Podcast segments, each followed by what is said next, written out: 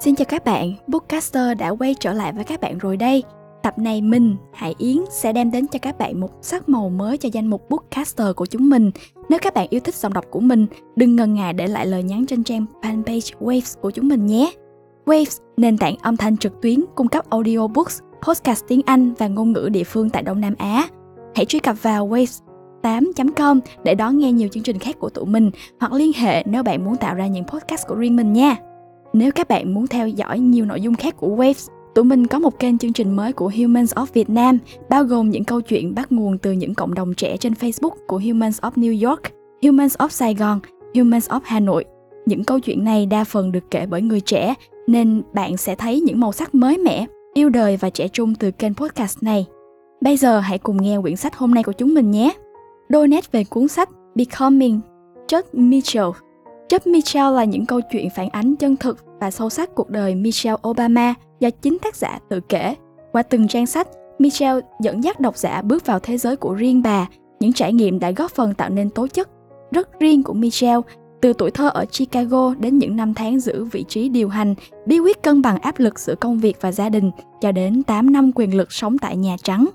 Với sự chân thực tuyệt đối và chất hóm hình sống động, Michelle kể lại những thành công và cả những thất bại, cả trong chính trường lẫn trong cuộc sống riêng, để lại từng lát cắt toàn bộ câu chuyện cuộc đời mình trải qua bằng một chất văn rất riêng, với sự chân thực tuyệt đối và chất hóm hỉnh sống động. Michelle kể lại những thành công và cả những thất bại cả trong chính trường lẫn cuộc sống riêng, kể lại từng lát cắt toàn bộ câu chuyện cuộc đời chính bà đã sống, đã trải qua bằng một chất văn riêng rất michelle, cũng cùng góc nhìn rất khác biệt, khác với các hồi ký của những nhân vật chính trị trước đó. Nội dung mà chất Michelle chứa đựng không chỉ là những thông tin phong phú về chính trường nước Mỹ mà còn là những sự kiện lần đầu công bố trong 8 năm Tổng thống Barack Obama lãnh đạo đất nước, khát vọng, bản lĩnh, vươn lên khẳng định nữ quyền và là hành trình khẳng định mình đầy chất cảm xúc của một cô gái da màu với nỗ lực và ý chí không ngừng nghỉ. Chất Michelle là những câu chuyện gần gũi, trung thực, khác thường từ một người phụ nữ có tố chất mạnh mẽ và sâu sắc người đã kiên định thách thức các ước mơ, gợi mở và truyền cảm hứng cho bạn đọc trong hành trình tự khẳng định mình đến những tương lai hiện thực. Theo điều kiện của Obama và Michelle Obama, nhà xuất bản Ben Random House, nơi nắm bản quyền gốc của tác phẩm, khi xuất bản quyển hồi ký này và cuốn hồi ký sắp tới của cựu tổng thống Barack Obama, nhà xuất bản sẽ cùng gia đình Obama tặng một triệu bản sách thiếu nhi cho First Book, một tổ chức từ thiện được thành lập năm 1992 với mục đích tặng sách và học liệu cho trẻ em, học sinh có hoàn cảnh khó khăn. Với quan điểm sống thành công không phải là bạn kiếm được bao nhiêu tiền mà là sự khác biệt bạn tạo nên cho cuộc sống của những người khác. Chia sẻ về lý do viết cuốn sách Chất Michelle, cựu đệ nhất phu nhân Hoa Kỳ đã viết Tôi là một con người bình thường, tham gia vào một chuyến hành trình phi thường. Khi chia sẻ câu chuyện về cuộc đời mình, tôi hy vọng có thể tạo đất cho những câu chuyện khác, những tiếng nói khác để nới rộng con đường cho những con người thuộc về một nơi chốn và vì sao họ đang như thế. Nội dung tóm tắt sách Michelle Obama không phải luôn luôn là một luật sư, một người mẹ hay đệ nhất phu nhân của Hợp chủng quốc Hoa Kỳ. Quay trở lại những năm 1970, bà từng là một Michelle Robinson, một sinh viên ở phía nam của Chicago đã yêu Stevie Wonder, nhạc jazz và muốn giành được điểm tốt ở trường. Câu chuyện về việc Michelle Obama đã tốt nghiệp hạng xuất sắc ở trường và cuộc gặp gỡ định mệnh với chàng luật sư tên Barack Obama, người đã trở thành người bạn đồng hành trong đời đầy tuyệt vời của bà. Nhận ra rằng bản thân bà luôn mong muốn giúp đỡ con người nhiều hơn là làm việc với những hợp đồng đầy phức tạp. Michelle đã rời bỏ công việc tại một công ty luật danh tiếng và làm việc cho các tổ chức phi chính phủ, kết nối cộng đồng và tư vấn. Sự phóng khoáng là tất cả những gì bà đã mang vào Nhà Trắng, nơi bà đã cố gắng hết sức để gây sức ảnh hưởng tới các vấn đề về sức khỏe trẻ em, các cựu chiến binh và giáo dục.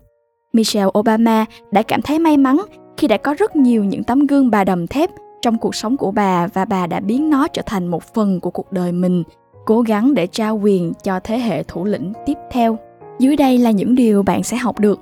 một Hành trình mà Michelle Obama đã trải qua để tới bậc trung học. 2. Những người phụ nữ chuyên cảm hứng và là cố vấn của Michelle. 3. Những lời cảnh báo Hillary Clinton đã dành cho Michelle khi trở thành đệ nhất phu nhân. 1. Michelle Robinson đã có một gia đình hạnh phúc, với một người gì đáng mến đã dạy cô cách chơi piano. Năm 1968, Hội nghị quốc gia dân chủ đã được tổ chức tại Chicago, cũng là nơi nổ ra cuộc bạo loạn giữa cảnh sát và những người biểu tình phản đối chiến tranh ở Việt Nam. Gia đình bà sống cách trung tâm hội nghị này chính dặm trong khu phố South Shore, Chicago. Nhưng khi đó bà chỉ mới 4 tuổi, bà không biết gì về những ngày chính trị hỗn loạn thời gian đó mà chỉ bận tâm về những con búp bê của mình.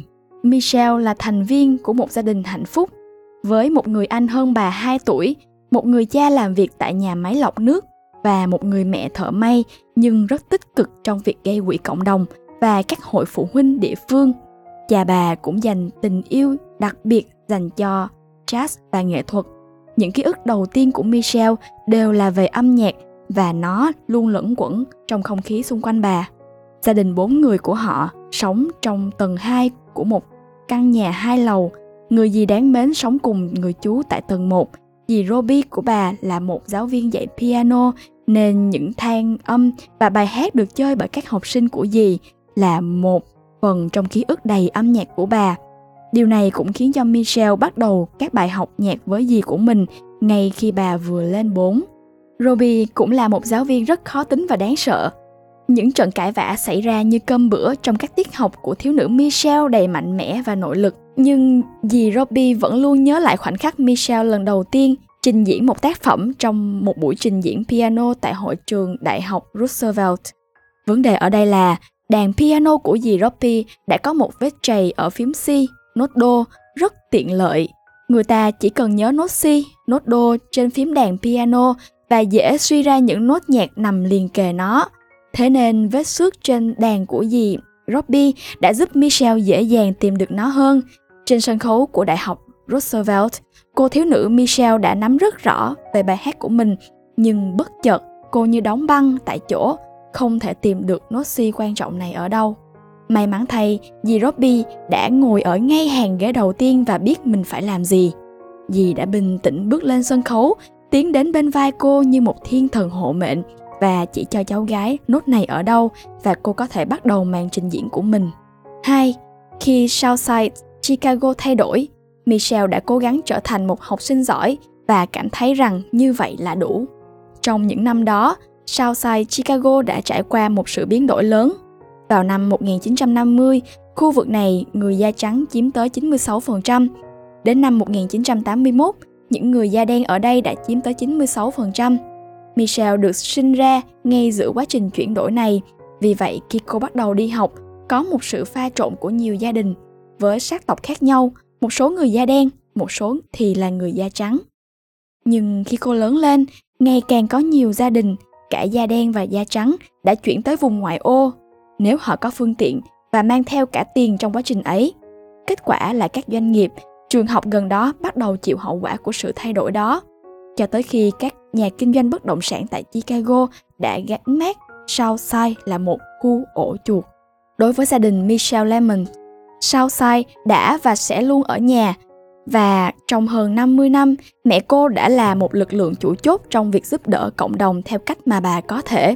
Mẹ của Michelle cũng đóng một vai trò quan trọng trong giáo dục của bà, một người đưa bà vào con đường xuất sắc trở thành học sinh xuất chúng. Bắt đầu từ năm lớp 2, khi bà nghe Michelle nói rằng cô bé cực kỳ ghét lớp mình vì ở đó đầy những đứa trẻ ngỗ nghịch ném đồ đạc và một giáo viên có khả năng kiểm soát lớp học. Nhờ có mẹ, Michelle đã được trải qua một kỳ thi và chuyển lên lớp 3 với những đứa trẻ có thành tích cao khác, thích học hơn. Thỉnh thoảng, Michelle tự nhủ bước đi này quan trọng như thế nào trong việc trở nên có thành tích nổi bật về sau này. Thật vậy, Michelle được dẫn dắt để làm tốt nhất có thể Cuối cùng tốt nghiệp tại trường trung học Whitney M. Young ở trung tâm của Chicago được biết đến như một trường trọng điểm nơi mang lại cơ hội bình đẳng với các giáo viên tiến bộ và thu hút những đứa trẻ có thành tích cao từ khắp nơi trong thành phố. Michelle vẫn phải làm một bài kiểm tra để có thể học tập tại đây. Và mặc dù đã vượt qua, cô vẫn phải chịu đựng một số nghi ngờ ban đầu về việc liệu cô ấy có thực sự đủ tốt hay không. Phải mất hai chuyến xe buýt và 90 phút để Michelle đến trường mỗi ngày, trong khi một số đứa trẻ khác sống trong các căn hộ cao tầng gần đó. Họ nói về kỳ thực tập mùa hè của họ và mang ví thiết kế trên tay. tất cả mọi thứ họ có dường như thật dễ dàng. Nhưng ngay cả khi Michelle bắt đầu học cấp 3 với một vài nghi ngờ về bản thân, bà vẫn tập trung vào công việc và sớm nhận được phản hồi tốt cùng số điểm xuất sắc. Điều này đã giúp bà bình tĩnh hơn rất nhiều và bắt đầu tự nói về bản thân mình. Vâng, bà ấy thuộc về nơi này và bà đủ tốt. Ba, tại Princeton, Michelle bước vào một thế giới hoàn toàn mới và tìm thấy một người cố vấn tuyệt vời ở Screeney, Bradshaw. Là một học sinh cuối cấp tại trường trung học Whitney M. Young, Michelle có một cuộc họp định kỳ với một cố vấn đại học. Vào thời điểm đó, bà đã được bầu làm thủ quỹ của lớp, đang ở trong hội danh dự quốc gia và đang trên đường lọt vào top 10% của lớp. Tuy nhiên, bà đã được nhận xét, tôi nghĩ em thuộc về Princeton. Một năm trước, anh trai Michelle, Craig, một cầu thủ bóng rổ xuất sắc, đã vào Đại học Princeton và bà nghĩ mình có thể tham gia cùng anh ở đó. Nhưng đây là lời khuyên từ một cố vấn chuyên nghiệp, nói cô hạ thấp tham vọng và suy nghĩ tới mục tiêu nhỏ hơn.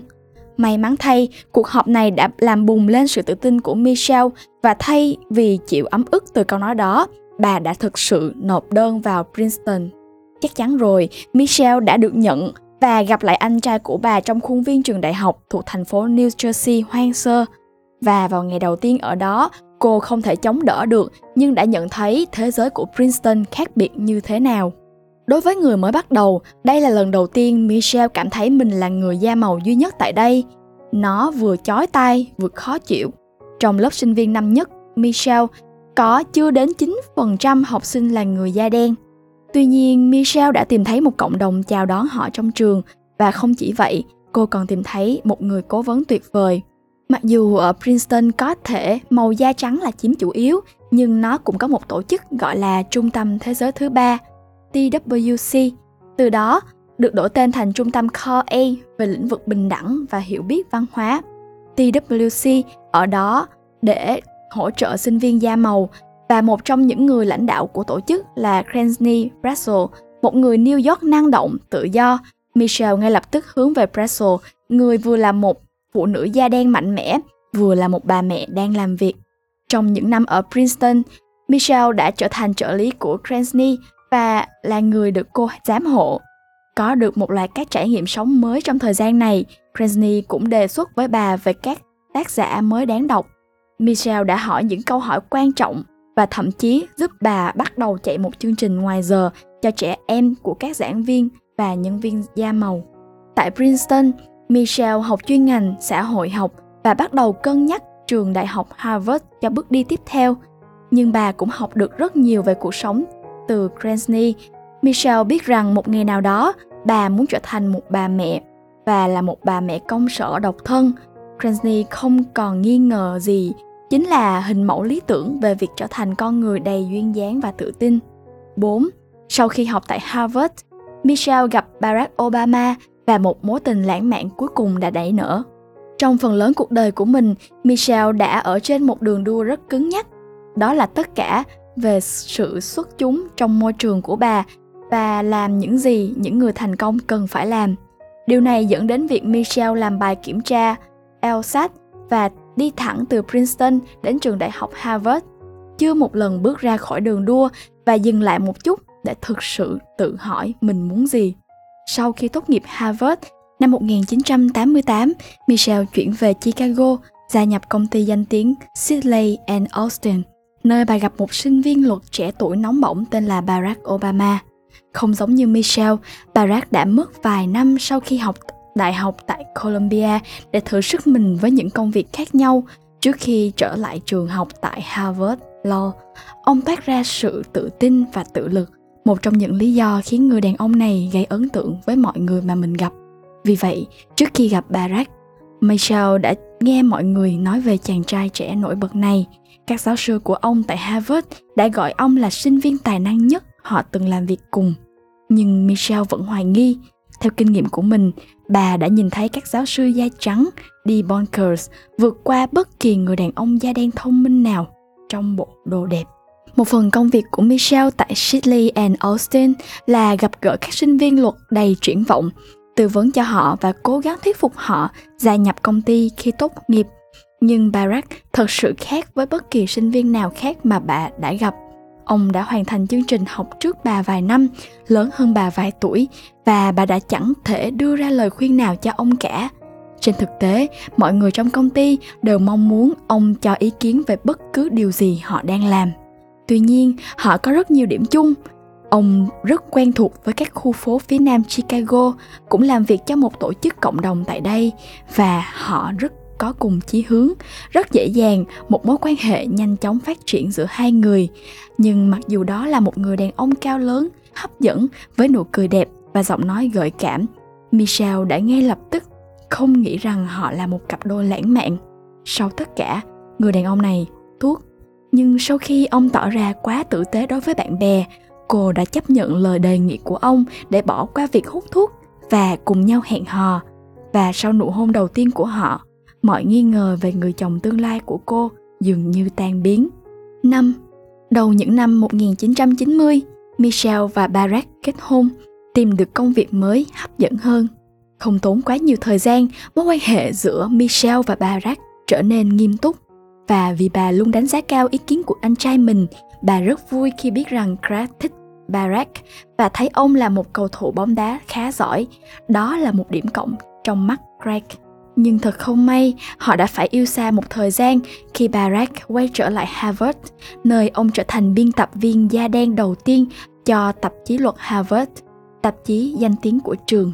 Năm 1991, Barack cuối cùng có thể trở về bên Michelle tại Chicago và hai người đắm mình trong niềm vui được sống cùng nhau. Barack có rất nhiều lời mời làm việc, nhưng trên mọi thứ, ông vẫn chu đáo và ân cần, quan tâm đến việc giúp đỡ một người bạn thành lập một hội thảo cộng đồng hơn là tham gia một buổi diễn thuyết được trả lương cao tại một công ty luật. Trong khi đó, Michelle đang cân nhắc một sự thay đổi lớn trong sự nghiệp của mình. Điều này thật đau đớn vì bà đã dành rất nhiều thời gian và tiền bạc để có thể làm việc tại Shirley and Austin. Nhưng những gì bà thực sự muốn làm là giúp mọi người một cách trực tiếp, không thay mặt cho bất cứ công ty hay tập đoàn nào. May mắn thay, năm 1991 cũng là năm Michelle gặp Valerie Jarrett, một người có ảnh hưởng khác, người đã giúp bà chuyển sang giai đoạn tiếp theo trong sự nghiệp và trở thành một người bạn tri kỷ suốt đời bà. Giống như Michelle, Valerie đã là một luật sư không thỏa mãn với mức lương cao ngất bởi vì cô cảm thấy mình nghe được tiếng gọi giúp đỡ từ mọi người. Nguồn cảm hứng của Valerie là Harold Washington, một anh hùng trong cộng đồng da đen. Ông đã từng là ông chủ của Valerie, với tư cách là thị trưởng của Chicago, cho đến khi ông chết thảm vì đau tim khi ngồi ở bàn làm việc. Valerie quyết định tiếp tục làm việc cho văn phòng thị trưởng thành phố và cuối cùng đã giúp Michelle có được công việc trợ lý cho thị trưởng hiện tại lúc đó. Vào tháng 10 năm 1992, Michelle và Barack đã kết hôn, nhưng tuần trăng mật đã chẳng thể kéo dài – vì Barack được lựa chọn để giúp đỡ dự án Project Vote. Dự án được thiết kế để nhiều người từ các cộng đồng da màu có thể đăng ký trong cuộc bầu cử diễn ra vào tháng 11 năm đó. Barack đã làm việc không mệt mỏi, nhận được 7.000 người đăng ký chỉ sau một tuần. Sau đó, vào năm 1993, Michelle bận rộn với một sáng kiến khác, được gọi là Public Alice, sau một vài năm làm việc tại City Hall, bà đã đảm nhận vị trí giám đốc điều hành cho một tổ chức phi lợi nhuận, giúp mở rộng kết nối với những người trẻ đầy triển vọng, với những người cố vấn làm việc trong khu vực công. Với kỳ vọng là điều này sẽ thu hút một thế hệ cá nhân tài năng vào khu vực công, cuộc sống riêng của bà cũng bị ảnh hưởng bởi những người cố vấn có đầu óc công dân. Đó là một công việc thực sự gây được tiếng vang với Michelle. 6. Sau khi viết cuốn sách đầu tiên của mình, Barack đã được trao một cơ hội chính trị mà Michelle rất không thích. Michelle đã nhận ra được tài diễn thuyết của chồng mình khi ông tiếp xúc với một nhóm nhỏ trong tầng hầm ở nhà thờ. Những người này quan tâm tới các vấn đề về cộng đồng của họ. Ông đã kêu gọi họ sử dụng sức mạnh chính trị, bỏ phiếu và tiếp cận tới văn phòng thị trưởng hoặc đại diện địa phương của họ. Cuối cùng, những người phụ nữ đã hét lên Amen và cả Michelle cũng bị áp đảo. Rõ ràng trong ông có biệt tài hùng biện, tiếp cận và truyền cảm hứng cho mọi người. Sau khi chạy xong chiến dịch Project Vote, tạp chí Chicago cũng đã nhận thấy hiệu quả của Barack. Trong một bài báo, họ đề nghị thanh niên này nên ra tranh cử. Barack đã từ chối nó vào thời điểm đó vì ông có kế hoạch riêng để viết một cuốn sách mang tên Những giấc mơ từ cha tôi. Điều này rất quan trọng đối với Barack vì cuốn sách là một cách để ông kể lại câu chuyện cuộc sống khác thường của mình với người mẹ da trắng đến từ Kansas, người bố đến từ Kenya, người đã kết hôn với mẹ ông trong khi đã có một người vợ khác đang ở Kenya. Đó không phải quá lâu sau khi cuộc hôn nhân của họ tan vỡ. Cuối cùng, mẹ của anh đã gặp một người đàn ông khác đến từ Indonesia và chàng trai Barak 6 tuổi đã theo mẹ tới Indonesia và sống ở đây suốt một thời gian. Phần lớn cuộc đời của Barak đã được dùng để qua lại giữa Indonesia và Hawaii, nơi gia đình nhà ngoại ông đã chuyển đến. Ông cũng vẫn thân thiết với người thân ở Kenya, ngay cả sau khi cha mình qua đời năm 1982. Trước khi kết hôn, Barack đã đưa Michelle đến gặp bà ngoại Sarah, sống cùng ở một ngôi làng bên ngoài Nairobi. Dreams from My Father được xuất bản năm 1995, đánh giá rất tốt nhưng doanh số lại quá ít.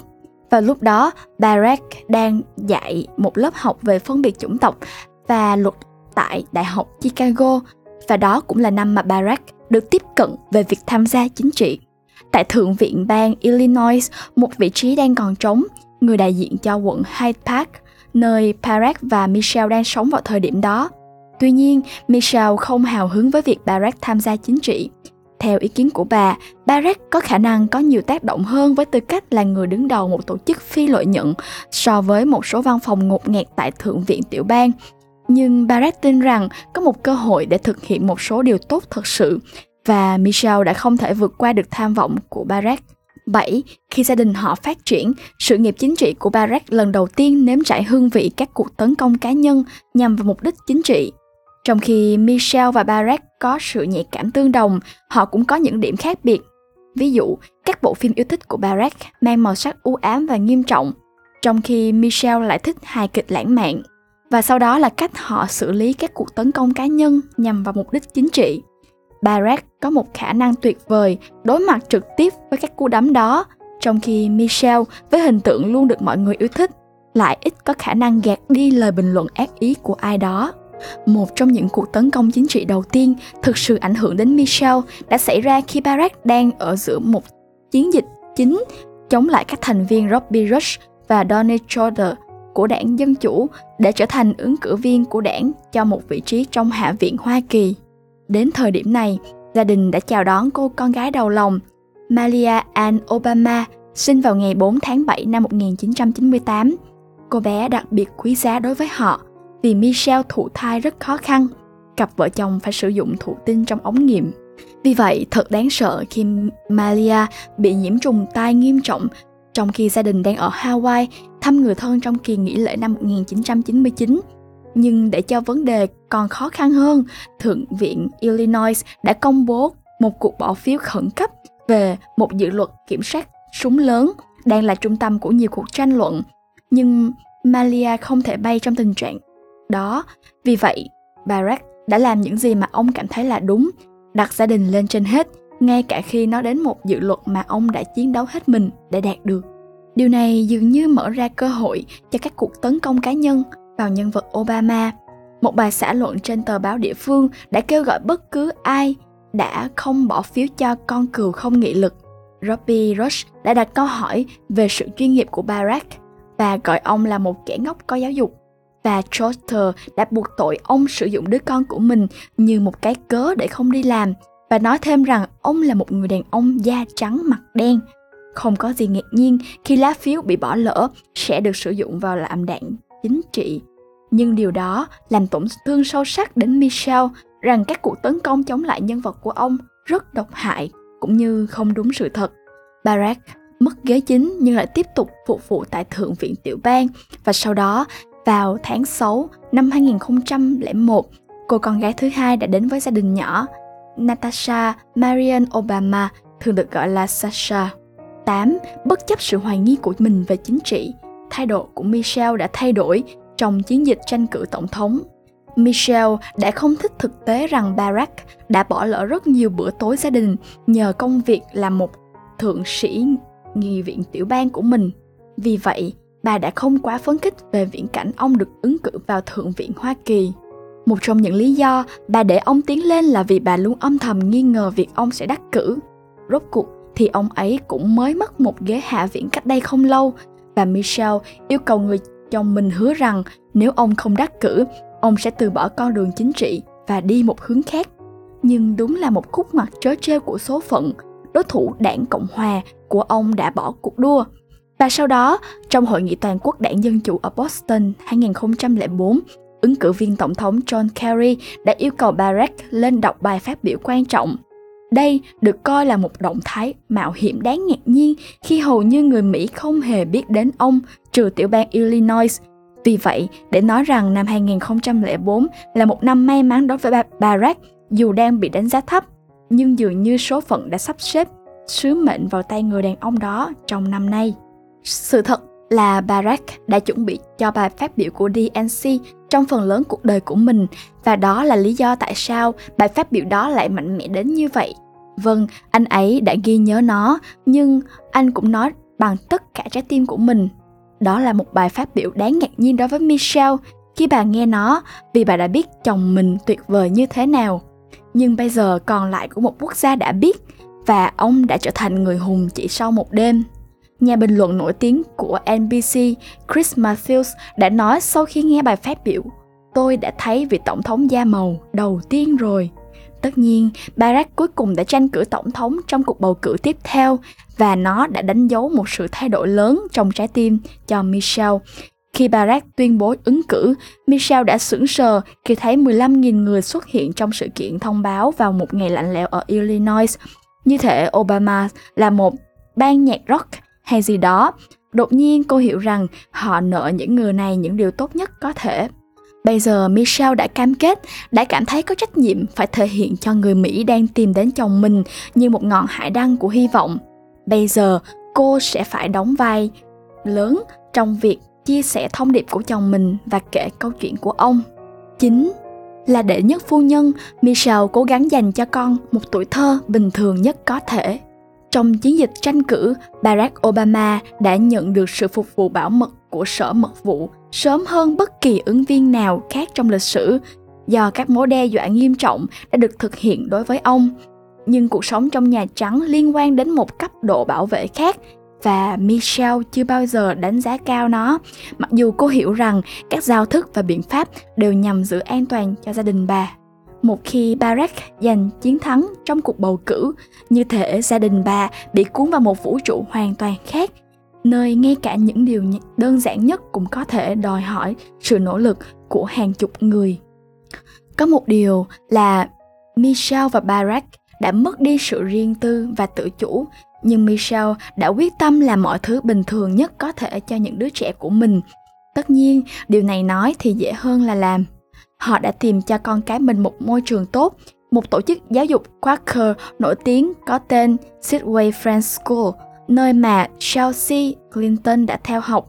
Trên thực tế, Hillary Clinton đã rất tốt bụng khi gọi Michelle ngay sau khi Obama chuyển đến để nhắc bà về những lời khuyên ngôn khôn ngoan nhất để bà có thể vững bước trong 8 năm làm đệ nhất phu nhân. Tất nhiên điều này rất hữu ích vì không có cuốn sách hướng dẫn nào giúp bạn trở thành đệ nhất phu nhân và chắc chắn không phải bà mẹ nào cũng làm tròn vai trò của mình đối với hai cô con gái nhỏ trong tòa bong bóng 132 phòng ở Nhà Trắng. Một trong những điều đầu tiên Michelle làm là đảm bảo rằng Sasha và Malia hiểu rằng mặc dù môi trường khác thường và những cái bẫy vương giả, Nhà Trắng là nhà của họ. Do đó, việc họ chơi ở hành lang và lục lọi đồ ăn nhẹ trong phòng đựng thức ăn là được. Michelle cũng ưu tiên tìm ra một hệ thống đáng tin cậy để cho các cô gái có bạn bè ghé thăm. Một trong những sự thật của cuộc sống trong Nhà Trắng là tất cả các du khách phải có số an sinh xã hội do chính quyền điều hành cấp trước khi họ có thể vào. Do đó, nếu những đứa trẻ nhà Obama có bạn bè ghé qua, các cô gái không thể xuất hiện tự nhiên như trong một cửa hàng kem tại thị trấn được. Tất cả các quy tắc và hạn chế của Nhà Trắng có thể gây khó xử cho trẻ em sống ở đó Nhưng ngay từ đầu, Michelle đã cảm thấy nhẹ nhõm khi thấy Sasha và Malia đã mượn một cái khay lớn từ nhà bếp và đang sử dụng nó để trượt xuống một con dốc phủ đầy tuyết trên bãi cỏ phía nam. 10. Michelle cũng cố gắng tìm tiếng nói của chính mình thông qua các dự án chiến dịch như Let's Move. Một trong những điều tốt đẹp về cuộc sống ở Nhà Trắng là Barack không còn có những chuyến di chuyển quá dài hàng ngày. Phòng bầu dục đúng nghĩa là ở tầng dưới, từ nơi họ sống. Trở thành tổng thống có nghĩa là Barack thực sự sẽ có mặt cho nhiều bữa tối hơn so với thời còn là thượng nghị sĩ tiểu bang và thượng viện Hoa Kỳ. Đối với vai trò là đệ nhất phu nhân của Michelle, bà quyết tâm sử dụng vị trí của mình một cách có ý nghĩa hơn và làm điều gì đó để nói lên chính mình là ai và bà tin vào điều gì. Hillary Clinton nói với bà về những cạm bẫy tiềm tàng của việc tham gia vào chính quyền nghị sự. Bà đã vấp phải rất nhiều lời chỉ trích vì muốn sử dụng kinh nghiệm của mình như một luật sư để giúp thiết lập các chính sách liên quan đến chăm sóc sức khỏe cũng như các vấn đề khác. Theo kinh nghiệm của bà, công chúng tin rằng đệ nhất phu nhân không nên hành động như một quan chức được bầu. Do đó, Michelle đã cẩn thận để bắt đầu các chiến dịch có thể hỗ trợ cho chính sách của chính quyền, trong khi là nỗ lực riêng của họ. Một trong những nỗ lực đầu tiên của Michelle đó chính là bắt đầu một khu vườn trong Nhà Trắng. Một cách khác, để khiến Nhà Trắng cảm thấy như một ngôi nhà hơn là một pháo đài, nhưng nó cũng là vấn đề ăn uống lành mạnh hơn và tránh các thực phẩm đã qua chế biến. Ưu tiên của dùng thực phẩm tươi sống. Đây chính là trọng điểm trong chiến dịch Let's Move của Michelle. Chiến dịch được thực hiện để giải quyết tình trạng béo phì ở trẻ em, một tình trạng nghiêm trọng đã tăng gấp 3 trong 30 năm qua, dẫn đến cứ 3 trẻ em Mỹ thì có một trẻ bị béo phì hoặc thừa cân. Michelle và nhân viên của bà đã làm việc chăm chỉ trên nền tảng của Let's Move, bao gồm 4 bước chính. Đầu tiên là thông báo cho ba mẹ về việc lựa chọn chế độ ăn uống lành mạnh. Thứ hai là làm cho thực phẩm tốt cho sức khỏe hơn. Thứ ba là tìm cách đưa thực phẩm lành mạnh đến nhiều vùng nông thôn và thành thị thiếu trái cây tươi và sản phẩm. Thứ tư là để trẻ em năng động hơn. Cũng như khu vườn, Let's Move được chứng minh là thành công ngay từ bước đầu. Sau 10 tuần, vụ thu hoạch đầu tiên trong vườn đã tạo ra 90 pound sản phẩm và chúng ngay lập tức được đưa vào bữa ăn hàng ngày tại Nhà Trắng. Và sau thông báo của Let's Move, các nhà cung cấp bữa ăn trưa ở trường hứa sẽ cắt giảm muối và đường. Hiệp hội nước giải khát Hoa Kỳ cam kết tạo ra các sản phẩm với thành phần rõ ràng hơn và các đài truyền hình lớn đồng ý phát sóng các thông báo dịch vụ công cộng trong chương trình trẻ em của họ. 11. Những khó khăn trên đường đi, nhưng Michelle Obama cảm thấy tự hào về những gì họ đạt được trong Nhà Trắng. Khi nhiệm kỳ tổng thống thứ hai của Obama bắt đầu, gia đình họ đã có điều chỉnh tốt hơn theo các giao thức của Nhà Trắng. Ví dụ, Barack và Michelle đã học được trong nhiệm kỳ đầu tiên rằng họ không còn có thể có một buổi hẹn hò với bữa tối tại một nhà hàng đẹp và một vở kịch ở sân khấu Broadway. Nó sẽ tạo ra rất nhiều bài báo tiêu cực với việc đoàn xe hộ tống tổng thống ngừng hoạt động và mọi người tại nhà hàng và nhà hát cần được kiểm soát bởi an ninh sau khi cặp đôi đến. Tất cả đều khiến Michelle cảm thấy tồi tệ. Nhưng nếu báo chí chỉ tức giận với họ vì đã cố gắng để có một đêm nghỉ, Michelle đã tức giận vì cách báo chí chạy những câu chuyện giúp lan truyền những tin đồn xấu xí về chồng bà, nói dối về nơi sinh và làm giả giấy khai sinh của ông trên tờ báo ở Hawaii. Những cáo buộc này không chỉ gây tổn thương, chúng còn khuấy động một yếu tố nguy hiểm quan trọng để chống lại Barack. Những tin đồn này đã xuất hiện kể từ chiến dịch tranh cử tổng thống đầu tiên, nhưng chúng đã trở lại một lần nữa vào mùa đông năm 2011. Vài tuần sau, một tay súng đã nổ súng trên sàn nhà của Nhà Trắng bằng một khẩu súng trường bán tự động. Trong những tháng trước khi việc trùng tu được thực hiện, có một vết lõm khá lớn trong cửa sổ chống đạn của căn phòng, nơi Michelle thường ngồi để đọc. Nó ở đó như một lời nhắc nhở tại sao tất cả các giao thức và thủ tục bảo mật cần được tồn tại. Nhìn lại, Michelle tự hào về những gì bà có thể đạt được. Từ khi bắt đầu, bà vẫn luôn cảm thấy có giọng nói dai dẳng tự hỏi liệu bà có thực sự đủ tốt hay không. Nhưng một lần nữa, bà đã có thể tự tin mà trả lời, có, tôi đủ tốt. Cùng với chương trình Let's Move, nơi mang lại bữa ăn trưa ở trường lành mạnh cho hơn 45 triệu trẻ em và đăng ký 11 triệu trẻ em tham gia các chương trình ngoài giờ. Chiến dịch mang tên Joining Force đã giúp 1,5 triệu cựu chiến binh và vợ chồng họ có việc để làm. Trong khi đó, chương trình Let's Girls Learn của bà đã thu được hàng tỷ đô la để giúp các cô gái trên thế giới tiếp cận với các trường học. Việc trao quyền có thể đi kèm với một nền giáo dục. Nhưng Michelle thực sự tự hào rằng bà và chồng đã có thể nuôi dạy hai cô con gái tuyệt vời. Malia tốt nghiệp trường Sidwell Friends trong năm ngoái tại Nhà Trắng và gia đình ở lại Washington sau nhiệm kỳ tổng thống của Barack. Tự kết thúc để Sasha cũng có thể tốt nghiệp cùng với những người bạn mà cô bé đã làm quen trong 8 năm qua. Nhân tiện, Michelle vẫn không thích chính trị và không có nhu cầu chạy đua cho bất kỳ văn phòng nào. Lời kết Thông điệp chính trong tất cả những ý trên. Cuộc đời Michelle Obama luôn là những cuộc phấn đấu, phấn đấu để trở thành một sinh viên xuất sắc, một chuyên gia, một người mẹ và một đệ nhất phu nhân. Trên đường đi, bà đã học cách hiểu rõ mình như một cá nhân và những gì bà muốn làm với cuộc sống, thay vì phấn đấu để thực hiện một số kỳ vọng định trước. Michelle trở thành người phụ nữ độc lập của riêng mình, một người mẹ có thể giúp đỡ những đứa trẻ cũng như những người trong cộng đồng của bà và chỉ vì bà có thể đã đạt được đến một mốc nhất định trong cuộc sống của mình điều đó không có nghĩa là bà sẽ ngừng phấn đấu để giúp đỡ người khác ý kiến phản hồi chúng tôi chắc chắn rất muốn nghe những gì bạn nghĩ về nội dung của chúng tôi chỉ cần gửi email đến memory com với tiêu đề là tên của cuốn sách này và chia sẻ suy nghĩ của bạn đọc gì tiếp theo với mỗi thông điệp và ý nghĩa khác nhau của cuộc sống, Chúng ta có những tâm sự và vấn đề riêng của mình. Đừng ngần ngại chia sẻ cùng chúng tôi trong chương trình Trôi theo dòng indie của Waves nhé. Đây là một chương trình nghe nhạc indie và cảm nhận giai điệu của cuộc sống. Hãy để lại bình luận trong trang fanpage cùng tên của chúng tôi. Kết thúc tóm tắt sách Chất Michelle. Tại đây, các bạn nghĩ sao về quyển sách này nhỉ?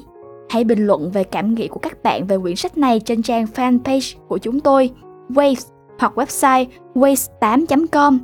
Đừng quên bấm like, share và subscribe để theo dõi những chương trình mới nhất nhé. Xin chào và hẹn gặp lại!